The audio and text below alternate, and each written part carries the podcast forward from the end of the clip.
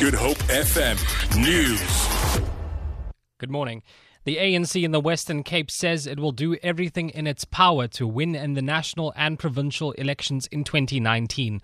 The party's three day annual provincial Lekgotla is underway in Worcester in the Boland.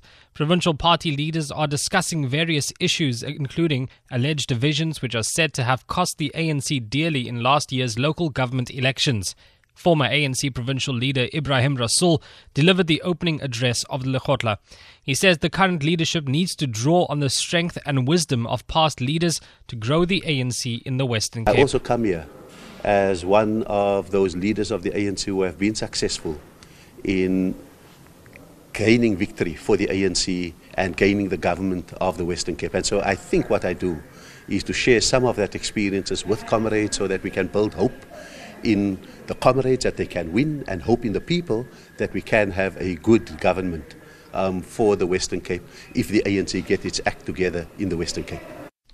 The search for the killers of three Somali nationals in Site C in Khayelitsha on the Cape Flats is still underway.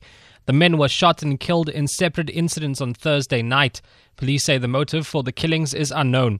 The latest incident brings to 11 the number of Somalis killed on the Cape Flats since December. Police are keeping a close watch on developments in the area. Four suspects are due to appear in the Cape Town Magistrates Court on Monday after police seized abalone worth 9 million rand in a raid in the CBD. Police spokesperson Andre Traut says their investigation led them to a warehouse in Senna Park in Killarney Gardens, where they arrested two Chinese nationals on Thursday afternoon.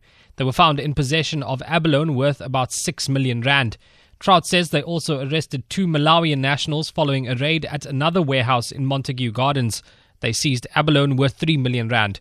All the suspects will face charges relating to the Living Marine Resources Act, including the illegal possession of abalone. And finally, in international news, the World Health Organization has revealed that close to 9 million people die of cancer each year. These people are mostly in low and middle income countries. It says the biggest challenge is that cancer is diagnosed too late when it's harder to successfully treat.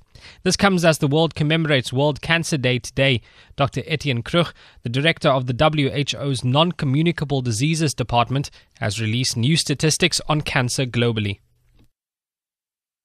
The number of people dying from cancer has increased. It's now 8.8 million per year. Three years ago, it was 8.2. Um, so today, almost one in six deaths globally are cancer related. More than 14 million people are diagnosed every year with cancer. So we're talking about a huge public health issue. It's actually the second leading cause of death in the world uh, just after cardiovascular disease.